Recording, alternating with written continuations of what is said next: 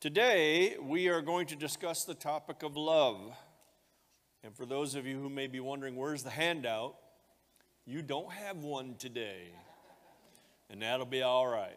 I'll still be able to do what I need to do with the uh, life groups and uh, take some notes. You can always go back uh, and rewatch the service to study deeper things that you might want to, to study about what took place today and what came out. And so we encourage you to do that. And knowing that I had some special things yet to go in the, in the midst of the sermon, I chose not to do the handout. So, yeah, it's, it's, it's okay. All right? Everybody say it's okay. It's all right, good. So today I want to discuss the topic of love, which we've been talking about it since we started the service, right?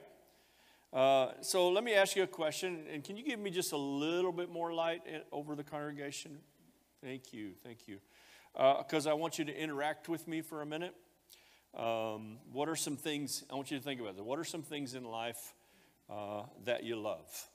And it could be anything, you know, I don't know, family, traveling, um, and you might stretch for this one, Detroit Lions. I mean, so anybody, just uh, how about from this section over here? give me a couple things, and, and you would say, "Boy, I love this," or "I love that person," or whatever. Anybody? My wife. What? I love my wife, he says.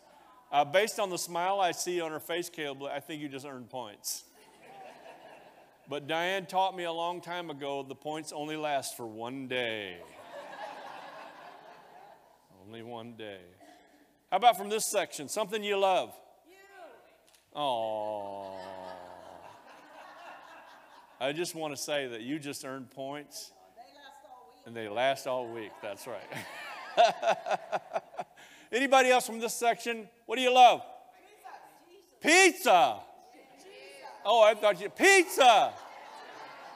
I'm sorry, no matter what you say, I hear pizza. Because apparently I love pizza. Right on? Anybody else? In these two sections, give me one thing you love. What do you love? Huh? Huh? Morning coffee. You are my favorite person here today.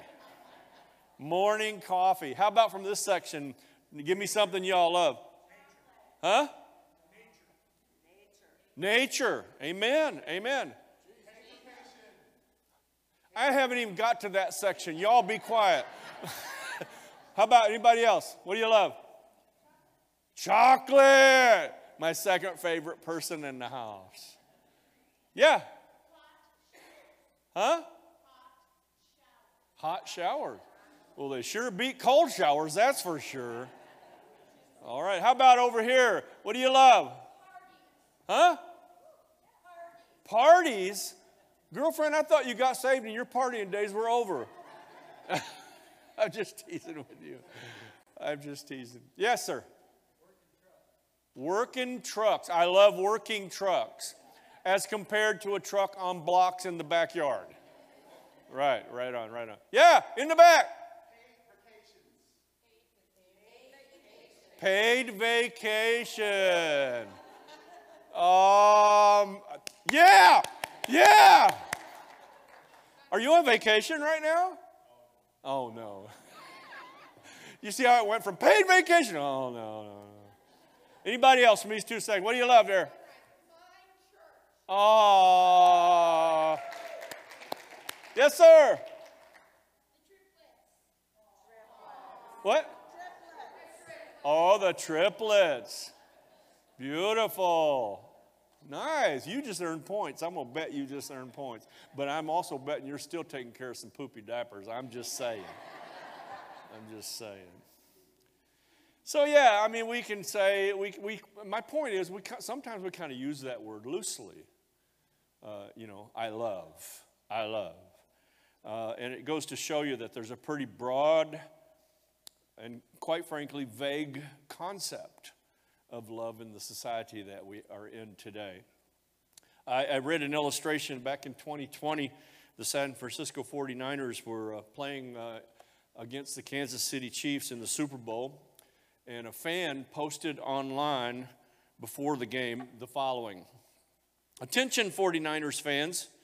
I have two tickets for the Super Bowl. They are box seats plus airfares and hotel accommodations. I didn't realize that when I purchased them, it'd be the same day as my wedding. if anyone wants to take my place for free, it's going to be at St. Jude's, and her name is Karen. So uh, he goes into Ed's ads. She is a nice girl. But anyway, our, our ideas and our viewpoints of love are sometimes um, mixed up. Mixed up. And the love of God is much different than our love. Our love is often fickle, and our love is almost always conditional compared to His that is not. So God's love is different because He is love. That's what Scripture teaches us, that God is love. So no matter how you turn it, how you spin it, God's love is always different. And He's not only love, but He is love completely. He is the full Monty of what love is. And therefore, the concept of love is something, quite frankly, that can't really exist in proper balance and proper form without Him. Now, see, my sister back here and I, we don't need God to love chocolate. But sometimes she may need God to love Brian. Huh? Or vice versa. So there, I guess what I'm trying to illustrate is that there, there's a, a different idea of what love may be because it's quite a complex word. The other day, Diane and I were talking, and I think we were talking about something about love languages or whatever, and and uh, I think uh, you know, she asked me if I knew what her love language was, and she, you know, of course, it was acts of service. And I said, "Well, what about mine? Do you know what my love language is?" And she went, uh, after a moment of thought, she goes, "Well, you're very complicated." and I thought, wait a minute, why didn't you say the positive side of that word? You're really complex. So we are. We are all over the map when it comes to love right?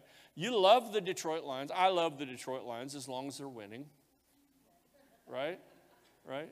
So you all know what it, so love is, uh, you know, it's, it's either a very concrete thing or it's a very abstract thing. There really is no in between on what love is. For example, I love Diane is not abstract, it's concrete. And it's concrete because the human element is involved. I have to have a concrete agape, God kind of love to love another human being as the Lord loved me. Are you hearing me? I don't need that to love chocolate and coffee. I just love chocolate and coffee. And by the way, I love some chocolates better than some chocolates. And certain coffees better than other coffees. So my love isn't concrete. And it's like no matter what the coffee is, I love it. Right? And so you know, love is, with, when the human element is involved, we need to have a concrete love, not an abstract love. It's concrete and it's pinpointed for me because there's only one Diane. She is my one and only. There is no other. Amen. There, there is no other. There may be other people in the room named Diane. As far as I'm concerned, you don't exist because only one Diane exists on planet Earth, the one and only you right here on planet Earth. That's concrete. And I love her even when she is, and very rarely, may I add. oh, I already got my very rarely, uh, may I add, before you said, uh, maybe sometimes she's not quite lovable. Oh, I'm sorry, that was me that I was looking at in the mirror. But I think any spouse could say that about each other. There are certain times that you're not necessarily always as hyper lovable, but that's when you choose to love beyond the surface. Are you with me? Some of us, we, we're, we're, we're conditional based what's happening on the surface. And I'm so thankful that God loves me, and I'm so thankful that the Holy Spirit in a woman suit, Miss Diane, loves me and helps me. Because I can often be unlovable. You know it's true. Anytime a man says to his wife, What about my love language? and her response is, Well, you are kind of complicated. Oh, I have all of them. All right. Very good. so, you know, uh, so my love for Diane is very concrete. It's a human element is involved. And I can't love her like I'm supposed to love her without God. Now, I love chocolate too. I really do. In fact, way too much. Please don't buy me chocolate. Uh, because I will eat it. And, and I shouldn't, but I love, I love chocolate. And I love coffee. Yeah. I'll take a chocolate bar and put it in my coffee. You know, so and I love all kinds of coffee and I love to experiment with coffee. And the whole process is like, wow, this is so cool. And y'all are thinking, get a life, Pastor. but you know what? I can try one coffee and go, you ain't never coming into my house again because you are bitter. right? Now, would we talk to coffee that way? No, because it's not, doesn't have the human element. So I can be picky, I can be conditional about the chocolate. I love some chocolates more than other chocolates. Right? So, coffee, chocolate, fishing, guitars. Although there is a fine line there because I used to have the sticker on the side of one of my guitar cases that says, Many guitars, one wife. Yeah, and I love all my guitars, so I, I dig that. But, you know, because, uh, you know, for the most part, all kinds of coffee are cool, and so far, any form of chocolate's been pretty cool. But when you, so that's in an abstract kind of view of love. Are you hearing me? Are you following me on the whole concrete versus abstract view of love? Right, right on. So when you view love, though, through the abstract, abstract lens, it has very little strength. It has very little persistence. It has very little determination. It, uh, it's very conditional. Very conditional. Why? Because it's relative.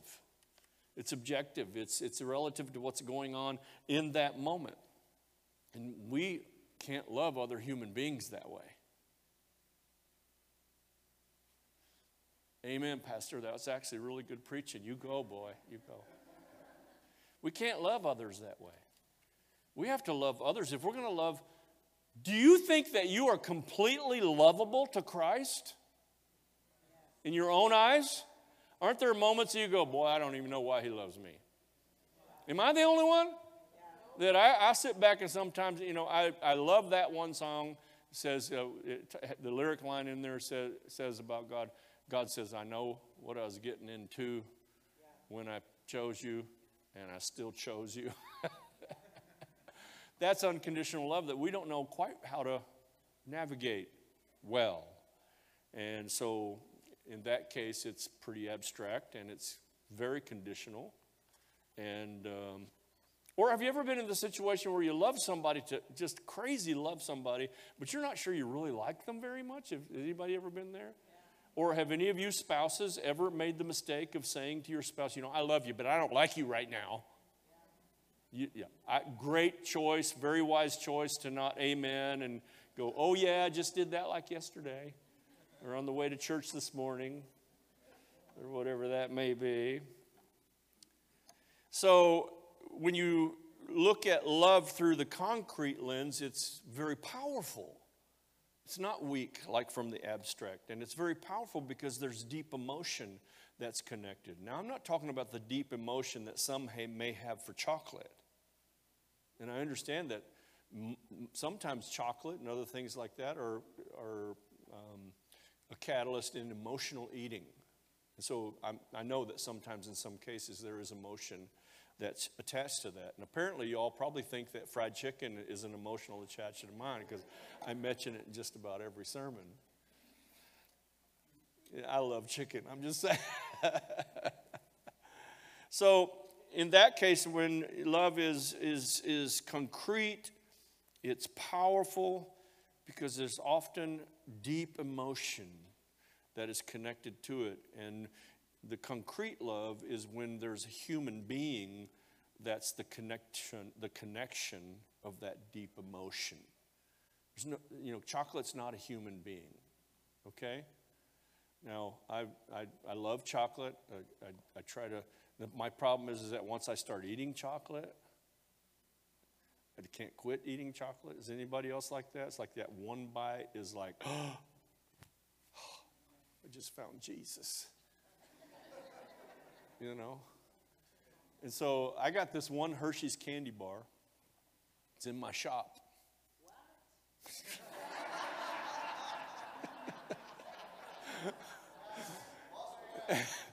it's in my shop in a cabinet. It's like three years old. Came from Halloween.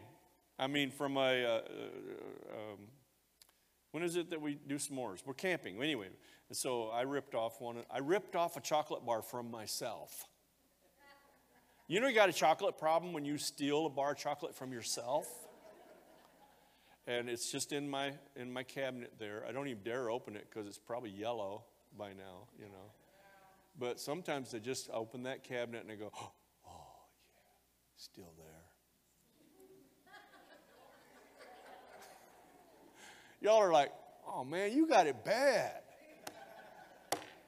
And so, yeah, I'm a pretty much a pendulum swinger there. It's just like, okay, it, there ain't no little bit of chocolate for me. And once I'm in, I'm all in, baby, let me tell you. My wife loves chocolate too, and I'm not trying to throw under the bus, but she, she loves chocolate as well.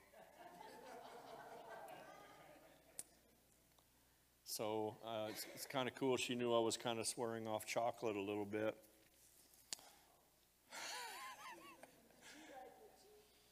no. Did you have a bag of chocolate in the Jeep? My point being was that she started hiding her bags of chocolate.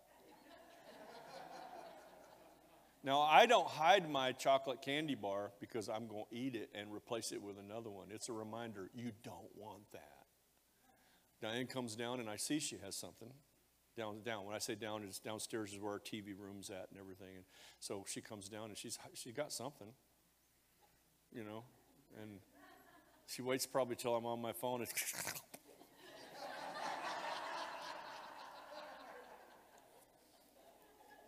Anybody else? Is there anybody else? Oh, okay, all right. Yeah. You know you got it bad when you're sneaking it from yourself. right, right, right. So my love for coffee and my love for chocolate is ambiguous and it's impersonal because I enjoy many variations of both.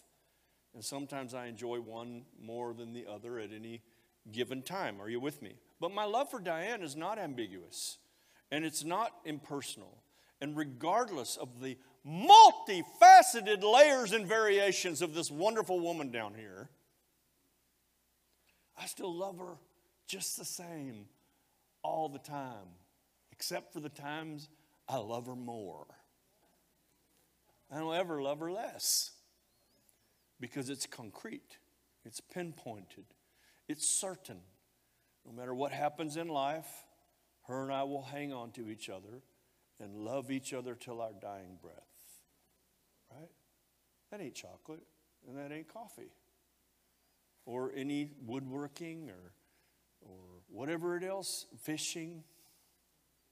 I could say I love fishing, but what if my love for fishing was the same love that I had for Diane?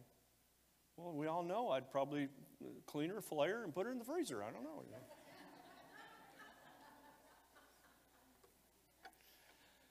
This is online. I really would not do that. I, I I'm, really would not do that, okay? so, my love for Diane is very pinpointed. It's passionately personal because she is my one and only chocolate. She's my one and only coffee. That's the metaphor that I'm using. There's, she's my one and only Diane. And in many ways, God's love is similar. It's abstract in that He loves everyone equally. I mean, how do you do that? It's also very concrete because his love is so personal that he loves me like I'm the only me on planet Earth that he has to deal with. But you know what? He loves you the same way in that very, you know, concrete way as though you were his one and only.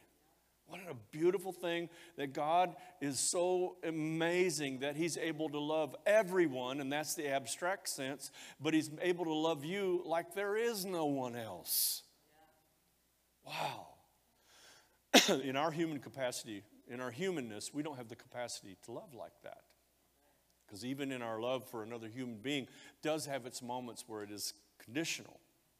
Right? So none of you have ever been upset at your spouse? Oh, that was the perfect time to remain very quiet in the house of God. Right? Sure, we have those because it's the human elements there.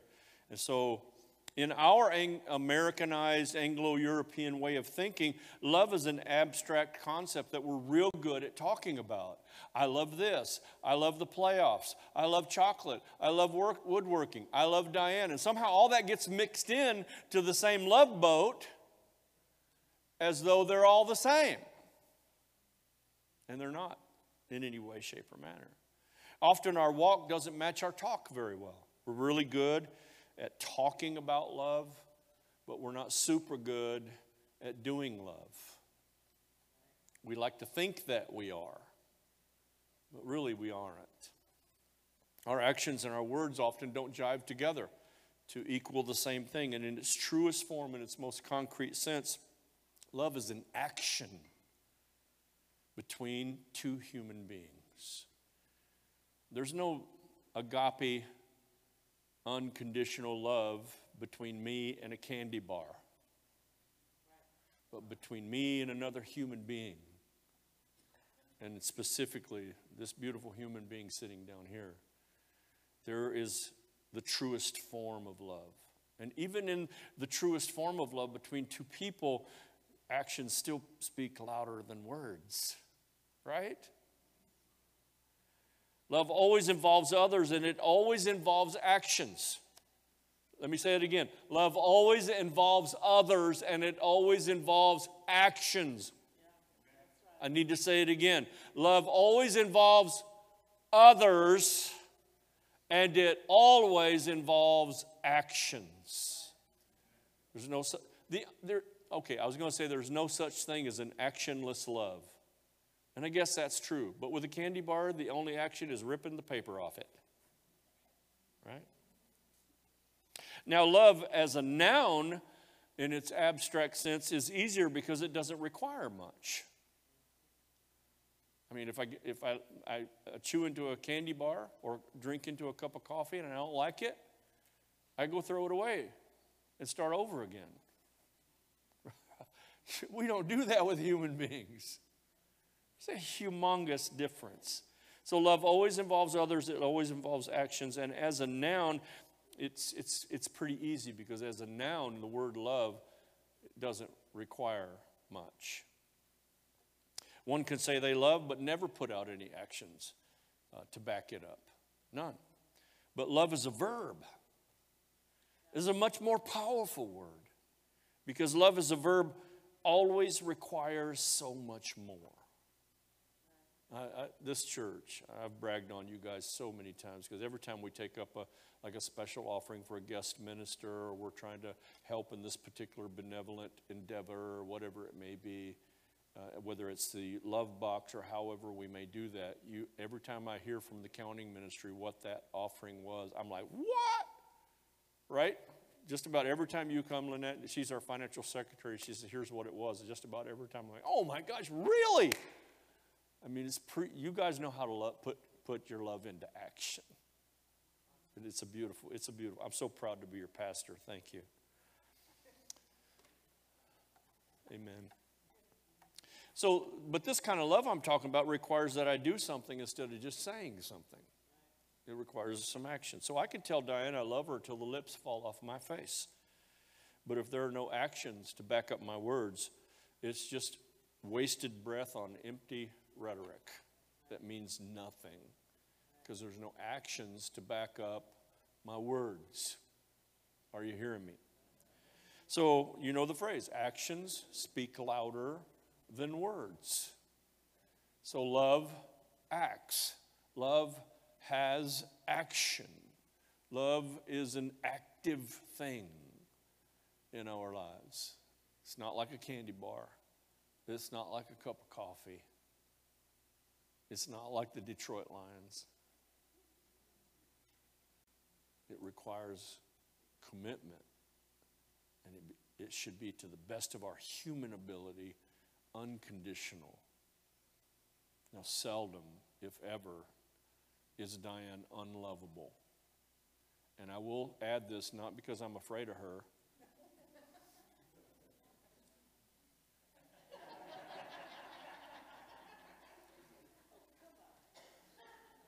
when she's unlovable, it's not her,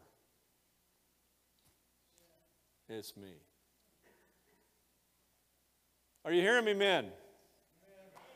One, two, three. That's, that's good. So, actions speak louder words. If you have your Bibles with me, turn please to James chapter 2. James chapter 2. Love acts. Love does something.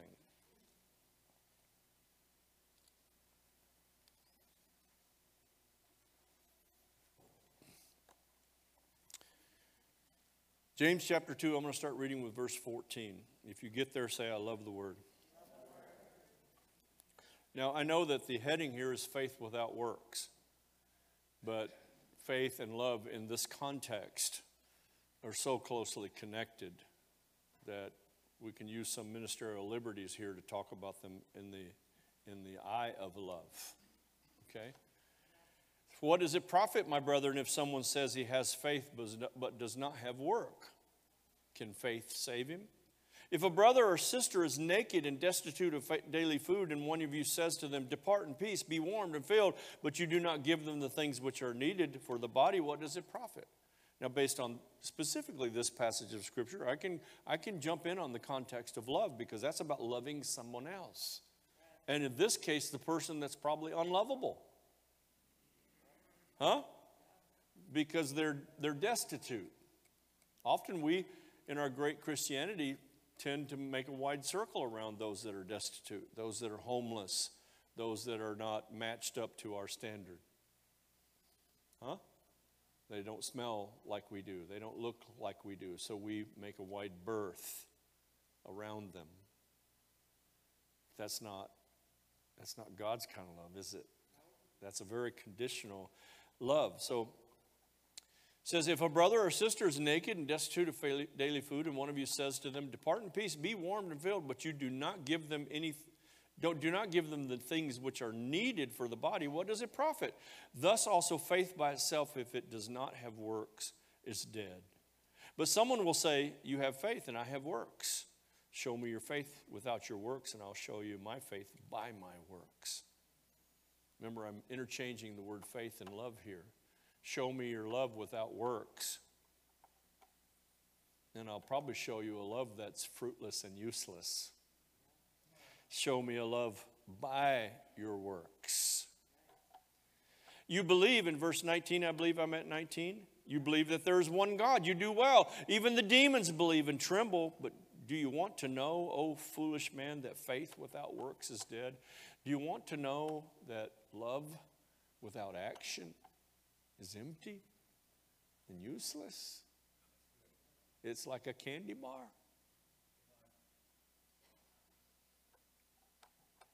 Me and my brother uh, Caleb, we had a, a, conversation this morning about uh, pour over coffee. And we, boy, I don't know if anybody's standing around us. Boy, pastor's are getting awful passionate about the chemical process of how to put together pour over coffee. Why can't we be that enthused and excited about loving the unlovable, loving those that are not how, how you might look at it, that you wouldn't define that they're in the same class as you. Yikes. We don't want to be there, do we? Where did I leave off? 21 was so I'm going to go back and read verse 20 and then move forward. I'm going to finish at verse 22, I believe it is. Yeah. Uh, but do you want to know, O foolish man, that faith without works is dead? Was not Abraham our father justified by works when he offered Isaac his son on the altar? Now, let me, now, here's how I can interchange love into this. Why did Abraham take his son Isaac to the mountaintop? What was being proved? Not just his faith, but his love for God, his love for the commandments of God. Do you see, verse 22, that faith was working together with his works, and by works, faith was made perfect? Do you see, beloved, as I'm going through this today, the connection that would say that love without works is dead? Amen? Actions speak louder than words. So, no matter who you are, what status you may have in life, God always gives us all an equal opportunity to walk the walk of love, uh, to not just talk the talk. Talk is cheap, the walk will cost you. It always does. Today, we get the opportunity to put our actions behind our words. You've already started to do that as you are bringing funds up here that's going to go to a benevolent work locally. Uh, and, well, overall, there's three different things that we're going to do, but it's going to go to a benevolent work locally uh, no matter what. We have one that's a, we're doing our best to help someone uh, get some stuff fixed and trying to get the opportunity to have the cash to do so. We want to we want to do what we can to um, the, for the pregnancy center and send them some. Now we send them money every month.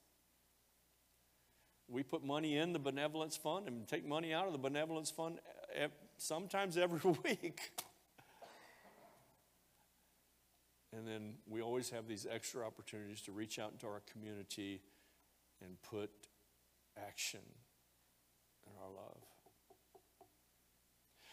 More than likely, most of you have heard of an organization called Love Inc. Have, have you all heard of that organization before? And I expect that although many of you have heard about it, it could be that very few of you know a lot about Love Inc. You're just, quite frankly, I think this maybe this is my skepticism, so forgive me of that. I think by and large that a lot of people in the church community are just happy that someone else is doing it.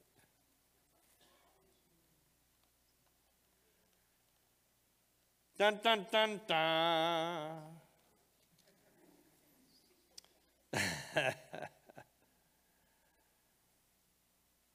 we want to help you get the big picture of what God's kind of love looks like and how God's kind of love is being um, displayed and explored and expanded and given through an organization called Love Inc. Following is the vision statement for Love Inc., and I just pulled this right off their website, and here it is to see Christian churches united in purpose and fully engaged in activity living out their faith by lovingly serving people in need in their communities. Now, we sow regularly into Hope House here, to, which is a, the only home, homeless shelter in all of Gratiot County. Uh, we sow regularly to the, um, is, is not called Office of Human Services. Thank you very much. Uh, to for people to, that have little to be able to come and get much for little. Um, and we're getting ready to expand our ability to sow into others. So again, to see, I want you to notice that their, their vision isn't to um, for Love Inc. to do, but for Love Inc. to see, motivate, encourage. I'm adding to their vision right now. Christian churches to unite in purpose and become fully engaged in the activity of living out their faith by lovingly serving other people in need. It's really a sad statement about us sometimes, isn't it? That we're pretty glad someone else is doing it, which is kind of out of sight and out of mind. And oftentimes, um, it was all stuff that the church was supposed to be doing anyway, to begin with. Um, when Franklin Delano Roosevelt put together the welfare system in America, the New Deal, I think it was called. uh, it really took it out of the hands of the church. And a lot of people that were involved in the church were happy to hand it off to somebody else. And I want to say to you today that I'm so impressed with this church because I really don't believe that at our core, maybe we've been programmed a little bit by society, culture, but at our core, we're not a people that just sits idly by and watches others uh, flush down the drain. We want to do and we want to rise up and do everything we can to have love that acts, to have love in action. Their uh, mission statement is mobilizing local churches to transform lives and communities in the name of Christ. Are you hearing me? So, their job and their modus operandi isn't to replace what the church ought to be doing. It isn't to just, it is a para church ministry, but not in the sense of we'll do what you don't. And quite frankly, it's a very stat, a sad statement of the church overall that we've been happy to come into church, have our time together, enjoy our time together, uh, go eat chicken after service, and hope everybody else has something. And we're, so we're happy sometimes that this agency or that agency will do it for us so we don't have to. That way we can just kind of enjoy our little personal party. And you all know that's not who I am. I, I want our church to be a church that reaches out into the community and helps. I don't ever want any of us to get comfortable uh, that like we're a coffee club. In fact, much to my chagrin and deep regret and sadness, our cappuccino machine is broken. Should put that on the benevolent list. But then who would that be about? Self. True love, true benevolence is always about someone else. And biblical love, God kind of love, is always about someone else that don't rise to your expectations. Preaching pretty good in this here church today. So today, we are blessed and honored to have a leader and representative of Love Inc. as a part of our local church community. Uh, she is here today to share her heart about Love Inc. and to give us a real life opportunity. Everybody say it real life opportunity. Say it. to be the hands and feet of Jesus loving other people. Can we give a warm welcome to the Executive Director of Love Inc. in Gratiot County, Sue Stack? I got to take you with me wherever I go. Thank you. Thank you for allowing me to be here with you. I love a church that honors human life. And I am so thankful that I got to be here today for Sanctity of Human Life Sunday. And I just want to say, um, when the woman, all the people were crowding around Jesus, and the woman touched the hem of Jesus' garment, the blood flowed the other way in her situation. Jesus took her shame, her pain, her, her how she was um, shunned by everyone because of, of what was happening in her, and that blood flowed the other way. So I just want to say if there's anyone here that is um, working through abortion, past abortions, or effects of abortions from someone you know, please come and see me or my husband, Matthew Stack. We'd love to talk with you about that and, and to show you that your shame is Jesus took that and you no longer carry that shame. That was not in my notes, but um, I really love this church. And last week I didn't get to be here, and so I listened to Diane online. Thank you. And at the end, she said, Now, whoever feels called to be an evangelist, come on up and i will anoint you. I want to pray for you. And I thought, I'm so glad I'm not there. I'm so glad I'm just watching, listening on the tape. And um, I said, God, I, you know, I'm not a Billy Graham. I don't even like getting up in front of people. I don't, that's, that's not in my wheelhouse. And I said, Thank you, God. And, and I went on with my day. And, and the next day, I got to be at an event at Alma College where um, they invited nonprofits to come. And my table was next to Hope House and uh, a table for um, alternative spring break and a table for gender identification. And at that moment, I became an evangelist whether I liked it or not. Amen. And I got to talk about Jesus, and I got to talk about how Jesus makes a difference in people's lives, and that transforms people. And afterwards, I sat there and I thought, I, I am an evangelist. Amen. And you are too. So if you have Jesus in your heart, you cannot escape. You're you're evangelizing for something. I, you're evangelizing for transgender or self or whatever it is that you represent. You're, you're evangelizing. So, my challenge to you is who are you evangelizing to and for? And with that in mind, I'd like to show a video that um, is, was from our founder. Uh, this Love Inc. started in uh, Holland, Michigan. And so if we could show that video real quick, I'd appreciate it. The question I get most often from people is How did Love Inc. start? Um, it's a story I love to tell because I, I just felt so moved by the Holy Spirit throughout this whole process. I, I just sensed that, that I was working in His will.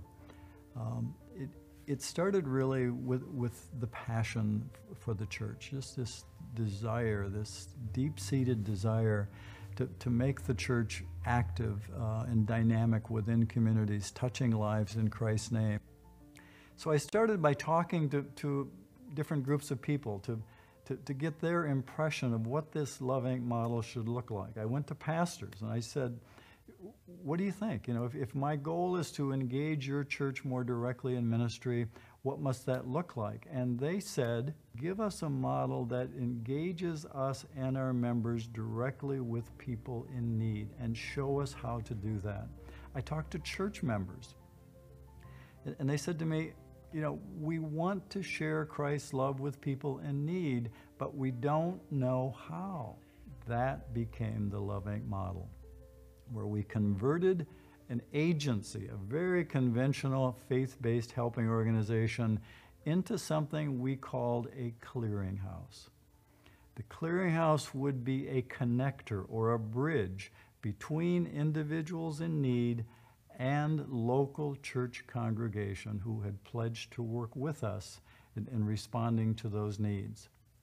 The motto that we used back then was very simply Love Inc. will not help anyone.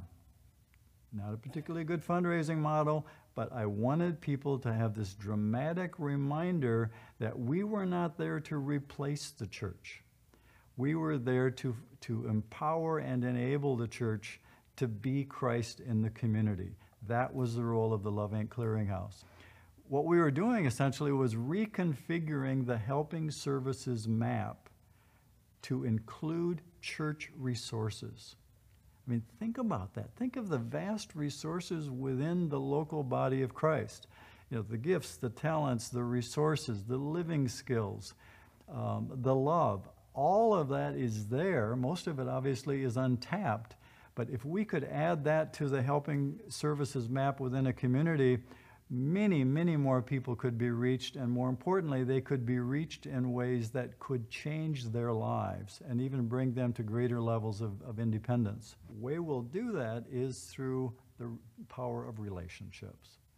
Um, I, I, am so convinced, and I, and I tell people this so often, I'm sure they're tired of hearing it, but the church has a unique value added the church shares love through relationships. No one else does that. Lots of organizations give stuff. Um, but, but very few organizations are bringing trained, loving, caring Christian people alongside individuals whose most basic need is for someone to love them and ultimately to share Christ with them. Question. Thank you. Poverty is complex. It's not a lack of material possessions, but the result of broken relationships. After Adam and Eve disobeyed God, their relationship with Him was broken. Poverty entered the world through broken relationships with God, creation, self, and others. And so that means that we are all poor and broken. God intends for these relationships to be healed and redeemed through his son, Jesus Christ. As Christ followers, we know that the kingdom solution to poverty is redemption. So our help needs to promote opportunities that can lead to transformation. This kind of help is called redemptive compassion. When someone calls Love Inc., we take the time to listen and find out what's happening at the root of their issue. After going through our intake process, we verify their need. We mobilize the local church body to come alongside our neighbor. Each church, each partner church then can lean into its strengths to offer compassion and relationships to those in need. What begins as meeting a physical need becomes a bridge to connect the church as the hands and feet of Jesus to the, with the person in need. During the month of February, we are challenging our partner churches to participate in our 28 Days of Love. We have a calendar with scripture, prayer prompts, and volunteer opportunities. Each day, read the scripture about love, pray for area churches and pastors, and find ways to serve and invest in Love Inc. by collecting change in little heart banks that we have for you that you can then bring back to the church at the end of February. So, what does Love Inc. look like in the lives of the people we serve? A woman called in need of a handicap ramp for her husband who was coming home from the hospital in a wheelchair. She only had three days to prepare. After calling area agencies who could not help in that short amount of time, she called Love Inc. In a combined effort with two churches, the Men of Iron, and that Alma College wrestling team, the ramp was built in time. It was an amazing sight as I drove to check on the, the progress up her tiny street to see that it was lined with cars and trucks on both sides, and I couldn't get through. Neighbors were out watching and asking questions what was going on in this neighborhood. There were men showing boys how to build a ramp and how to love their neighbor. That is redemptive compassion. And that's what you all know how to do, obviously. And, and that's why this church is so full of love. I would I have oppor- volunteer opportunities I, I would love to talk with you about at my table back here, and that we have banks and the calendars that you're welcome to take home and um, pray for our churches and our pastors. Thank you for partnering with Love Inc.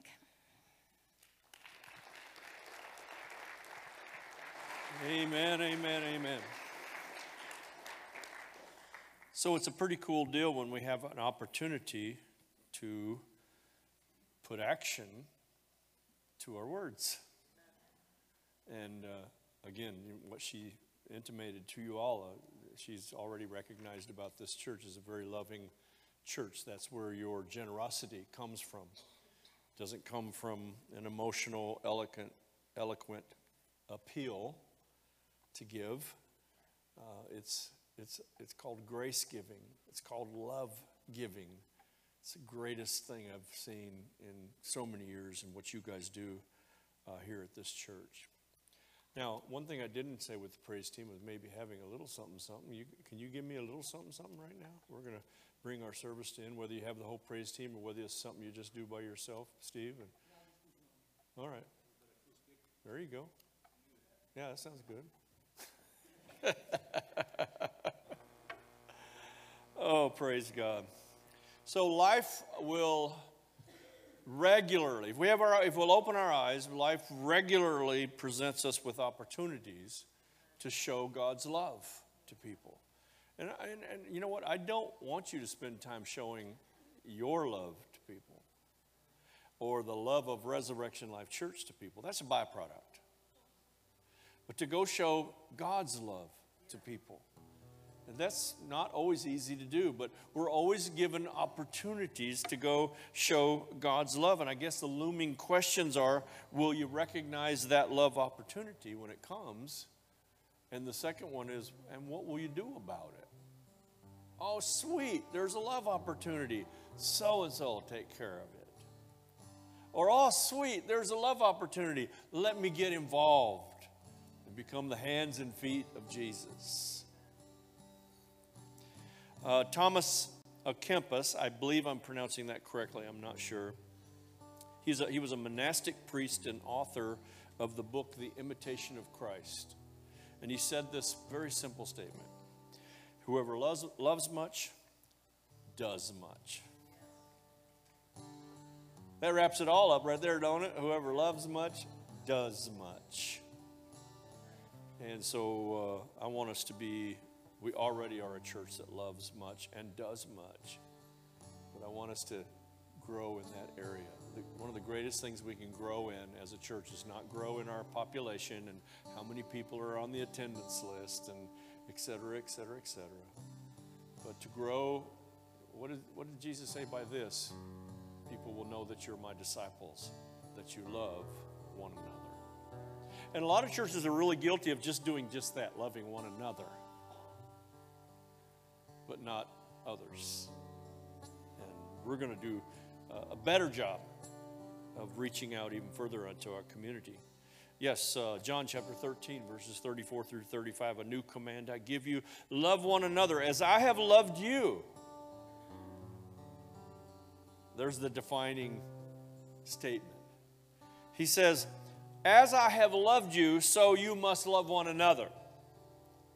Now, I don't know which one of us in this room even thinks we have the propensity to love others like Jesus loved us. that means we got something to continually reach for. But that's what Jesus said As I have loved you, so you must love one another. By this, everyone will know that you are my disciples if you love one another. The greatest evangelism, the greatest witness that we can do is love. And loving others in a big way. And some people can serve with their hands and their feet, whether that be volunteering over at Hope House or whether it be uh, volunteering with your hands and feet when we do things like uh, I Love My City, which, by the way, is going to be coming back again. Praise God. Or whether it be, you know, I don't, re- I don't really have the capacity to do the hands and feet thing, but I'm going to reach in my pocket and I'm going to do something. Huh? And, and we're all thankful. I say we all because that's all of us that are in ministry, whether it's Hope House, whether it's Love Inc., whatever it may be. We're all happy when people say, I'll be praying. But honest to goodness, honest to goodness, and a lot of times that's just a cheap, empty statement that gets you off the hook. We want you to pray, right? We want you to be praying, and I, there, uh, there's probably nothing more valuable than prayers. I used to golf at a golf course up in Mount Pleasant called the Pines, and uh, that was a golf course that would let ministers come in every Monday and play for, for free before noon. And I met with the owner one day, and I just wanted to thank him for letting ministers to come play for free before noon. And he said to me, he said, Preacher, your prayers are more valuable to me than my green fees. I went, wow. Wow. So prayers have a innate value. And I'm sure that Sue and Love Inc. and all those attached to that, and and whether it's the Office of Human Services or Pregnancy Center or, or Hope House, all say thank you when they know they have prayer partners.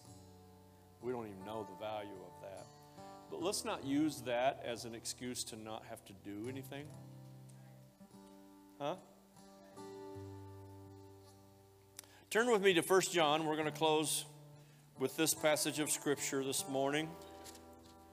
and the altars will be open again to uh, come if you want. The love box is here. Um, Deanna Zucker presented us with this idea about the love box, and I absolutely loved it. I think the same week that she presented the idea to me, I went out and got a box and and uh, brought it to church one day and had Dale Jennings cut a hole in the top of it. and we've called it the love box ever, ever since. And we want to use it for those special moments to truly be the hands and the feet of Jesus. So 1 John, before we close, 1 John chapter 4, verses 7 through 12. Beloved, let us love one another, for love is of God. And everyone who loves is born of God and knows God. He who does not love does not know God, for God is love. In this, the love of God was manifested toward us, that God sent His Son, His only begotten Son, into the world that we might live through Him. In this is love, not that we loved God, but that He loved us and sent His Son to be the propitiation for our sins. Beloved, if God so loved us, we also ought to love one another. Verse 12 No one has seen God at any time. If we love one another, God abides in us, and his love has been perfected in us. But the key, my friends, beloved, is that love always does something.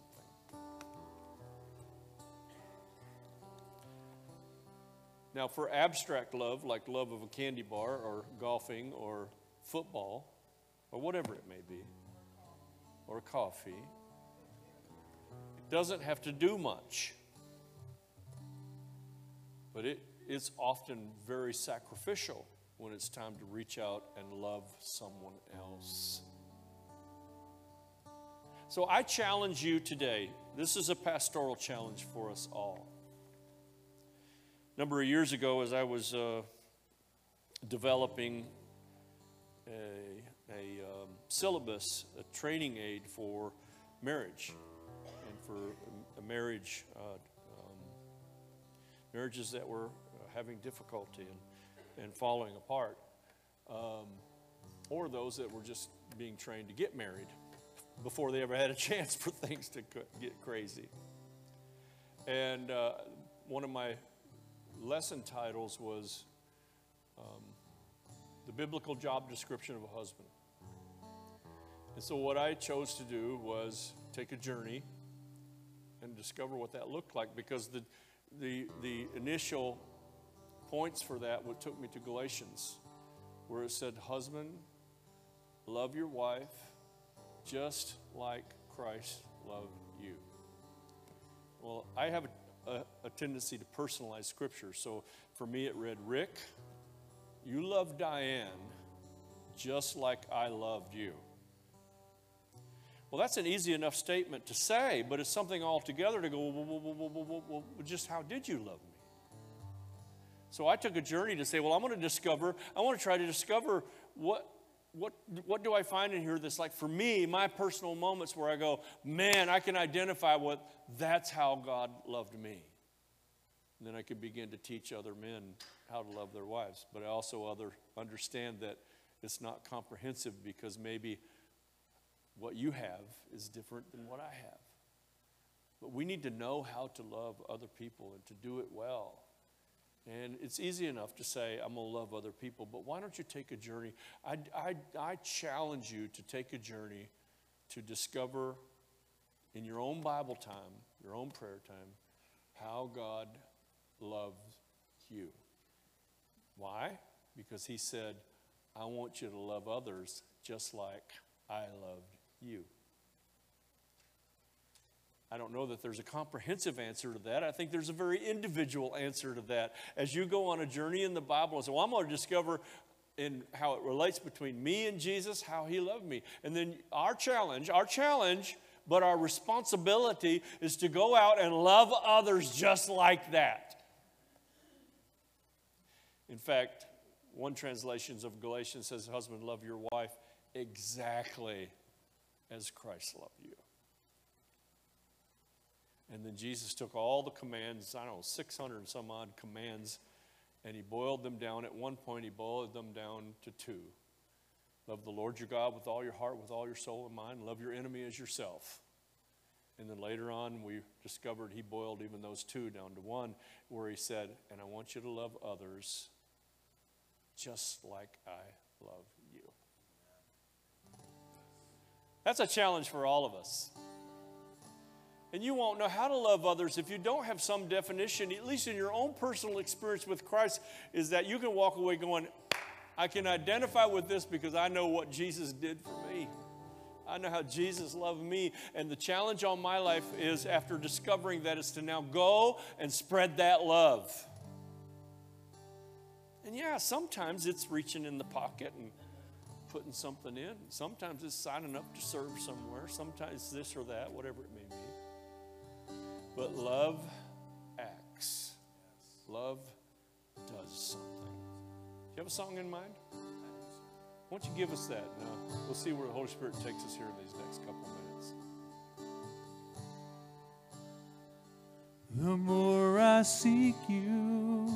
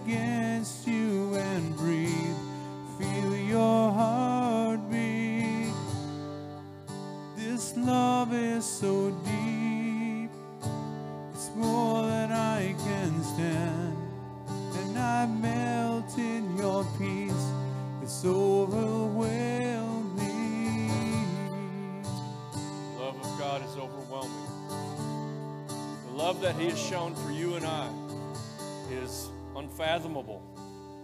It is, quite frankly, even though I challenge you, it is undefinable. We have an opportunity to reach out and to love others, and I want to thank you for giving into that today. But I want to take an opportunity to give you, I want to give, I want to take a moment to give you an opportunity to accept Jesus Christ as your Lord and Savior. If you have never made that step to say, I need to, I need to, I need to change my life, I need to make a change, uh, I- need to get on track, I want to know more about Jesus, I want to discover what it means, I want this, then I'm going to ask you stand right where you're at, whoever you may be. If you're here today and you're saying, Preacher, I don't know what's going to happen to my life. If I were to die today, I don't know where my eternity would be. I want to, I want to know. Here today or you're saying, I've never, I've never accepted Jesus into my heart and I don't understand a lot of what it means to be a Christian, well, then there's only one thing you got to do start. Just start.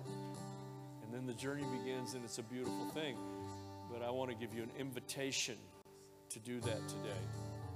So is there is there anyone here that says, please pray for me? I want to start today. Anybody at all?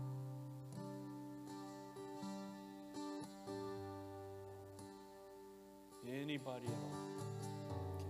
Okay.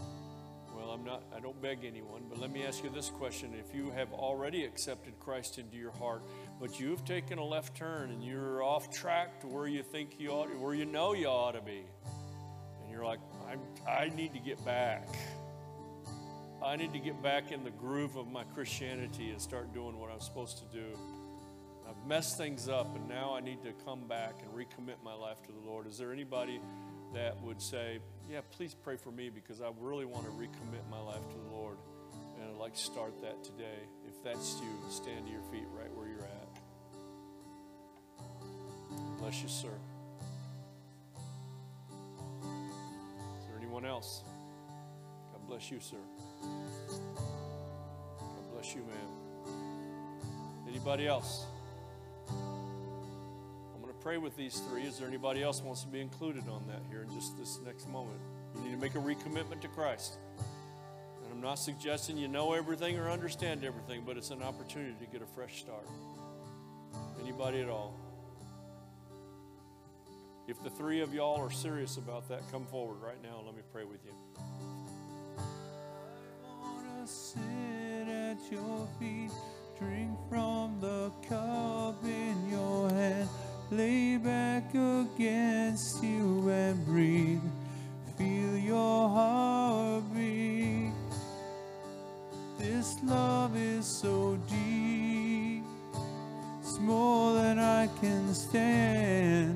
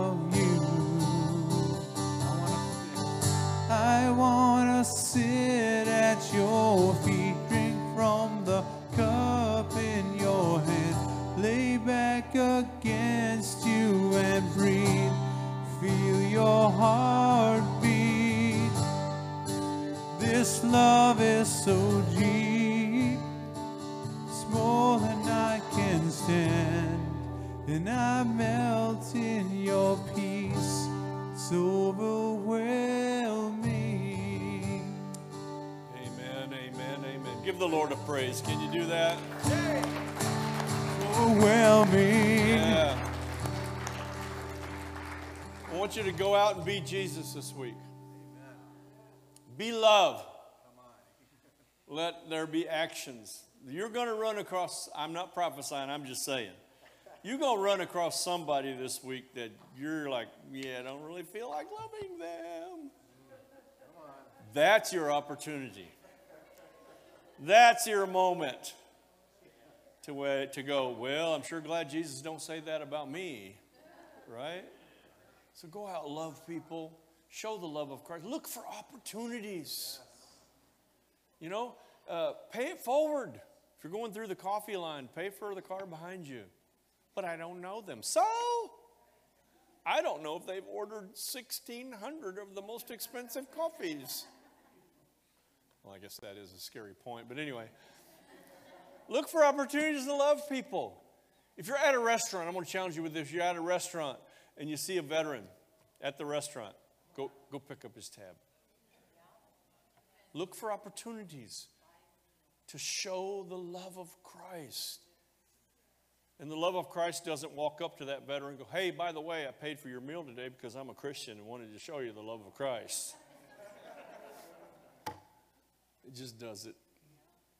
Let God get the glory. Right on? Listen, I speak blessings over you. May the peace of the Lord be with you. I pray that his peace and his joy chase you down this week. And I pray you're smart enough to not run too fast, but to let him catch you. Amen. I call you blessed. Have an awesome day. We'll see you later on.